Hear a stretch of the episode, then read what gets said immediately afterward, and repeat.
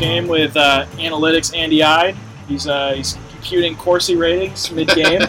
um, Homemade Corsi ratings. of course, of course. I mean, we, we don't have actual WHL stats, so we have to No, make our own. yeah, you got to do what you can. Um, anyway, we're, we're post game here uh, after the Everett Silvertips pretty emphatic win over Seattle tonight, eight to zero. Um, it's a big big game for Everett, and you can kind of tell that they're really up for this one because they've really struggled against Seattle the last two games, um, coming away with losses against the T-Birds, a team they obviously want to beat from a rivalry perspective. They come away victorious, victorious tonight. Andy, you were on the radio call with uh, Tom Boyning um, on Seattle's broadcast, but what were kind of your um, takeaways from this one?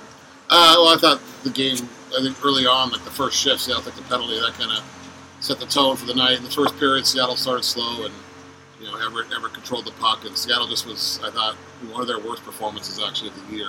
um, they just, you know, were chasing the game. They they were, were careless with the puck. They didn't manage it well, and, and that when Seattle struggled this year, it's usually that where they just they just struggle with the puck. And uh, they've actually their third straight game. They started slow in the first period, and they finally caught up with them here. They got away with the other time, two times they won those games, but they caught up with them here tonight.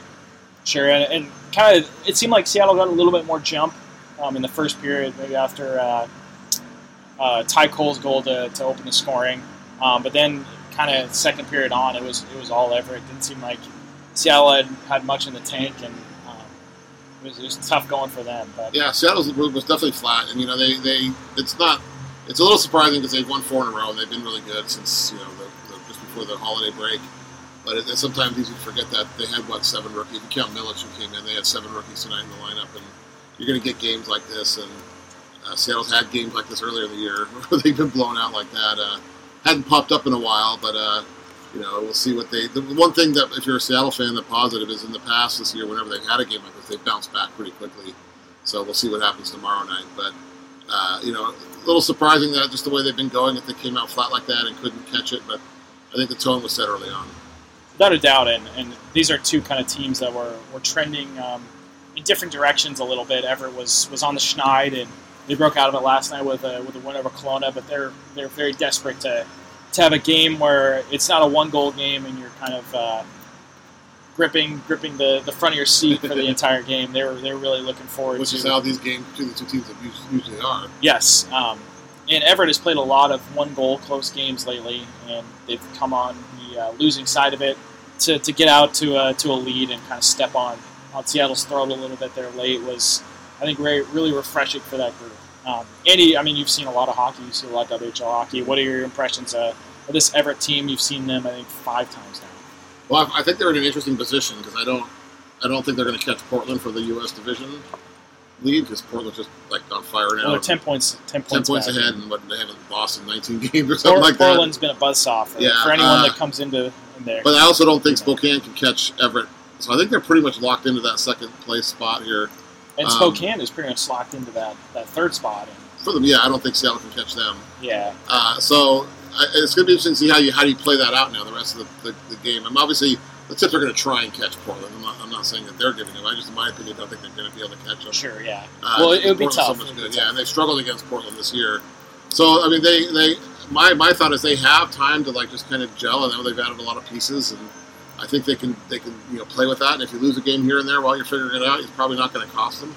And I think they really just if I'm them, I just you know point towards the playoffs at this point, and you know, and, and, Yeah. and you, know, you still want to try to win, obviously, and catch Portland, but. Uh, you know, I think I think right now you're just worried about how you do in the playoffs. That's really what counts. Sure, and and um, you know Everett's obviously, yeah, like you mentioned, they're in a position where they're trying to gel some of these new pieces. What I'm really curious to see, you know, their their kind of uh, team makeup has been very similar all year long. They got a lot of maybe smaller guys, and they're not maybe the quickest team in the league, but they've got some speed in their lineup, um, and they got a lot of skill in their lineup. And I'm really interested to see how they face some of these teams like Seattle, which you know, have some bigger forwards and some really big defensemen and can play a little more physical and those grinded out games and how they respond. And earlier in the season, I wasn't quite sure um, that they match up very well. Tonight, when they're kind of possessing the puck for long, long periods and um, keeping the puck in, in the other zone and tilting the ice, I mean, it, it looks pretty impressive. Um, in terms of just how, how Everett's play style was tonight, or what kind of stood out to you about that? Um, well, I think they've for the last three or four years have been a really good puck possession team. I think we saw that tonight.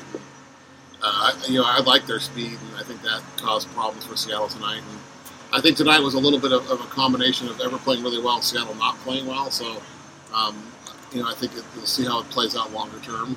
Um, but yeah, I mean, this Ever team's been been strong all season. I know they've, they've stumbled a little bit here with the last three weeks or whatever it's been. Uh, you know, I think they'll right the ship, but I think they'll be right there. And when it comes, like, they'll be a tough. They're always a tough out in the playoffs, especially when you have the goaltending and defensively. I'm really curious to see what the loss of uh, Fairbrother does to this Ever team because uh, Puutio is an offensive defenseman, but he's a Yeah. different player than Fairbrother was. Fairbrother was a little more grit, a little more physical, more more two way guy. Are they going to miss that? Uh, you know, I don't know that they. I don't think Wyatt Wylie's that guy really either. I don't think Seeley is. Uh, Wy- Wyatt Wylie's probably the closest to a two way guy. Yeah. He's he's not necessarily a stay at home defenseman, but he can he can kind of play both sides of the ice really well. So do they miss that from Fairbrother on the back end? Obviously they didn't tonight, but we'll see long term.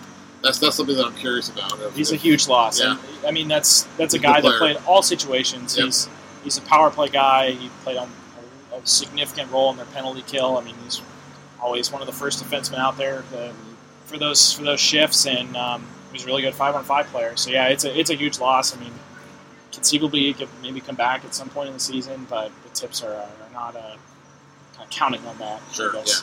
um, especially you know in those early playoff series. And um, although last year they were expecting Riley Sutter back sometime late in the season, and he didn't end up returning until the game three in Spokane in the second round of the playoffs. and they were already in a hole at that point. So yeah. yeah, and some and sometimes uh, you know those injury situations swing one way or the other. Well, and you never know when, when a guy comes back. You know, is he is he back at 100? percent Is he back right to where he was, or is he going to need you know a week or two to get kind of back to where they were? So you never know. Sure, and um, and obviously it's it's a fascinating situation with their D pairs because, like you mentioned, they have a lot of guys that like to, to rush the puck up the ice and, and make those plays. So you wonder if some of those guys are going to kind of have to be taken out of their element a little bit. Um, someone like Jake Christiansen, who's a, a really really skilled offensive defenseman, and he's he's even been more poised and uh, dynamic with the puck ever since he's returned from the AHL is he going to have to kind of play more of that role where he stands back and lets you know, some of the young guys do what they can do? Although I will say, when watching some of Puutio's shifts, it seemed like he, he can hold his own defensively. He's not a he's not a sieve by any means. Yeah, um, in his I own zone, but he's that's not his game necessarily. I don't know if tonight's a really good uh, uh, barometer. Uh, you know, Seattle didn't have any kind of punch offensively, and really didn't. I mean, the Wolf gets a shutout, but boy, that was a pretty easy shutout for him. Nothing, nothing Yeah. against him. I think he got Made one, a- he made a one- tough nice save he had to make. Uh, uh, other than that, you know, he really didn't get tested a lot. But it'll be interesting to watch moving forward. I think, you know, once one way to, you know, s- Everett is a, good puck possession team. I think that all, all helps your defense because if your forwards got the puck on the other end, or if you're playing a lot on the other end, it really doesn't matter what kind of defense you have because Yeah. they're not giving up a lot of chances. And that was the formula tonight. Is Seattle just couldn't get any sustained time in the in the Everett zone, and so, um, so yeah. So I think I think you know it'll be curious to see long term, and if they play against a more veteran team, how that how that plays out. That'll be the real test. Sure. Finally, the Zamboni's off the ice. Uh, thank goodness. Uh, one thing I the always ice looks nice. yeah, it looks looks pristine. I might uh, take a skate after this. they let you do that here? No, no. I don't even know if I can skate. I mean, my ankles are so bad these days. I don't. I think I might break both my ankles if I go out there like Bambi. Um, but anyways, one thing I always love doing at this time of year when uh, the trade deadlines pass and you kind of see which teams have which pieces. Look back at the start of the season and kind of thought how you thought it would play out and compare it to what it is now. I, in terms of you know the BC and US divisions, how did you see? How, how I mean, how different are the standings right now to Um, how it- you saw them at the beginning? Of the Yeah, season? a little bit. In the, in the U.S. division, I thought Spokane would be better um, than they are, but just kind of repeating last year, I thought they'd be better last year than they were. And they kind of underachieved.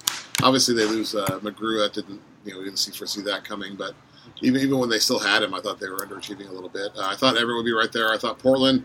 My question about Portland was whether or not. I mean, they're a young team too. They're they're probably not as young as Seattle, but they're still on the younger side.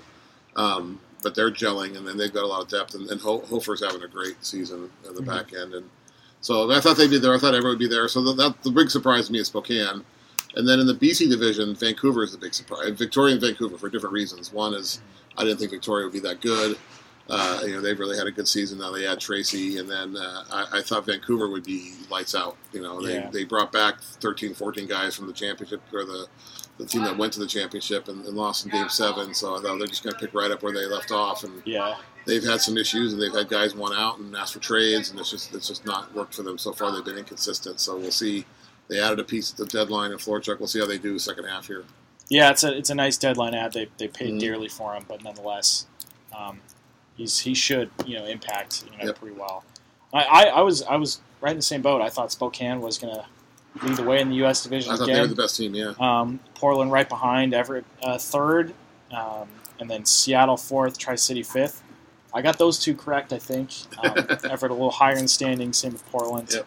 Um, Spokane is, hasn't lived up to expectations, but I thought all five of them would make the playoffs. That is that is really not working out no. because uh, Tri City is in a tailspin right now. they're in a tailspin, and Victoria, man, they've they've really come on strong this season. Yep. They, they started off the season poorly. I think they played. Uh, I don't know if their season opener or second game of the season here in Everett, and they didn't look like they had anything. Um, they looked really thin up front. I didn't know where their scoring was going to come from.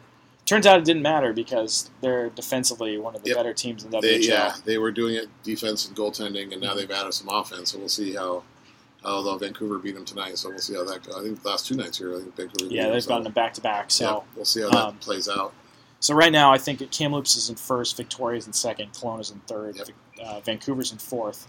Which is Vancouver could catch Kelowna. Kelowna's so banged up right now. They've Yeah. got well, yeah, you saw them last night. They got seven or eight guys that are out of the lineup, and Mhm. um, and some guys that aren't going to come back for a while. I mean, Yep. Liam Liam Kindree's a, a Yeah. top six guy. and Portland pacing them tonight. So Yeah, and Nolan Foote is seems like I don't know what his his timetable is, and Kyle Topping still isn't back, and he's a guy that's going to take probably a couple weeks to figure and their out. goaltender apparently is hurt too. Uh, Golden Basran Basran, got hurt yeah, didn't- and Did not play this weekend. I've heard rumors that that could be a significant injury, and that'll that'll be a blow to him. Yeah, that would be that'd be a very uh, big development considering there were some uh, goalies available. You'd Mm-hmm. Yep. think at the at the deadline we saw Max Paddock move to Prince Albert, and um, you'd think uh, Roddy Ross is, is a guy that a lot of teams would really like. Um, not not to say he was available, and you know more than anything, Mhm. but he's, I think he was he's certainly a available for. I think he was available for a very steep price. yeah, more probably more steep than anybody would want to pay. Very true. Very true. Um, but no, it's, it does seem like, and we can't really comment much on the East because we don't really watch those teams uh, very prominently. I mean, I didn't really have any expectations for any of them. Just kind of see how that see that side of the the, the league plays out and kind of say okay. But uh, Yeah, I think actually though, I, I will say I think you know, Edmonton's obviously very good out there. I think uh, the Western Conference might have the stronger team from top the teams from top to bottom, but it's not by much, and it's not like how it's been in the past where you know there's a, a surefire. You know, this team's going to win everything and run roughshod through the league like PA did last year, or Swift Current did the year before, or you know, or, or Brandon and Regina, Seattle did those years when they went to the finals. So I don't think you see a team like that this year. yeah, as someone um, within Everett who the toughest uh, team they, they thought was in that uh, Central Division swing, which seems like the tougher of the two divisions out in the Eastern Conference, and they said Edmonton was was a tougher team to face. So um, no surprise. I mean, they've Yeah, had, had a great season. They've Yep. got a lot of depth, and That Medicine Hat different team's calls. interesting too. They uh, yeah, they They score a lot of goals. They're they're okay giving up odd man chances the other way, they, as long as they get theirs. And so That's they got a lot of true, finishers. yeah. So they're they're an entertaining team to watch because it's usually Yeah. high scoring and up and down hockey. yeah, and they, it seems like they've always played that way ever since I really started covering the league four years ago or whatever. And, um, the East always seems like it's kind of a, a different beast in, in general, but Mm-hmm. um, yeah, nonetheless, it seems like you know it's it's funny to look back at the start of the season and, and expectations, and it's kind of a testament to Everett. I mean, I don't I don't know how they keep on. It's, at some point, they're gonna have to take a step back. You think, but they just keep on kind of churning out good teams. Um, I think yeah, you would you would expect that, but I've kind of expected that the last couple of years, and they find Yeah. a way to find some guys and plug them in. And you know, it always helps when you have a rock in the net. You can start from there and build from the back end out. And I think that's that's been yeah, part of and their it, success. it improves your floor so much when you Yep. have a goaltender like Mhm. that. I mean, he's gonna he's gonna win you games like a Yep. guy like Dustin Wolf. and maybe there's some games that maybe you shouldn't have won, and Exactly. but, and then you know then they, they do have a good defense, and that's they've kind of started with that. That's been the, the plan here, even even before winning the Dagger. Yeah, without a doubt. Um, what, thoughts on that Everett top line? I've heard some people. I think it's probably one of the more dynamic, you know, scoring lines. Mhm. I know uh, uh, it didn't really show up in the score sheet, but I thought Cole Fonstad had some pretty impressive shifts uh, Mhm. with the way he can handle the puck. I mean, it seems like uh, it's e- even more dynamic than some of the top lines they've had in the past, in my opinion. Yeah, probably. I mean, I, I think that Bajkov uh, Fontaine line probably would I can't comment on that. give them a good push. They were really good that, especially that last year. Uh, uh, Well, in, famously, that uh, what was it? Um, it was Dewar, uh, Pelon, and Sutter were one of the best statistical lines, you know, in the Mm-hmm. playoffs um, when they were put together.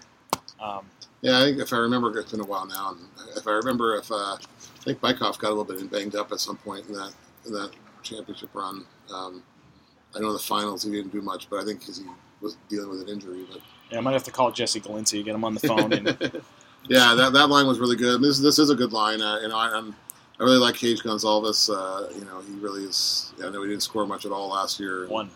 Um, but you know that happens sometimes. But This is a tough league for 16, 17 year olds to play in, and I think people forget that sometimes. It really is an 18, 19 year old league, and so so guys like that can maybe maybe they're doing other things well and they're not scoring, but then they just keep plugging away, and then it all kind of comes together for them the next year. So Yeah, you see that from time to time. yeah. Gage's such an interesting kid. He's got those. He's such a like wiry kid, like kind of lanky, and he skates like he's like. Uh, I feel like he's almost like parallel to the ice the way he's hunched over. Mhm. Um, but he's got those long strides and kind of a quick burst and uh, a whole lot of skill on top of it. And you pair him with someone like Kindopp, who's got speed, and um, someone like Fonstad, who's got uh, some pretty impressive.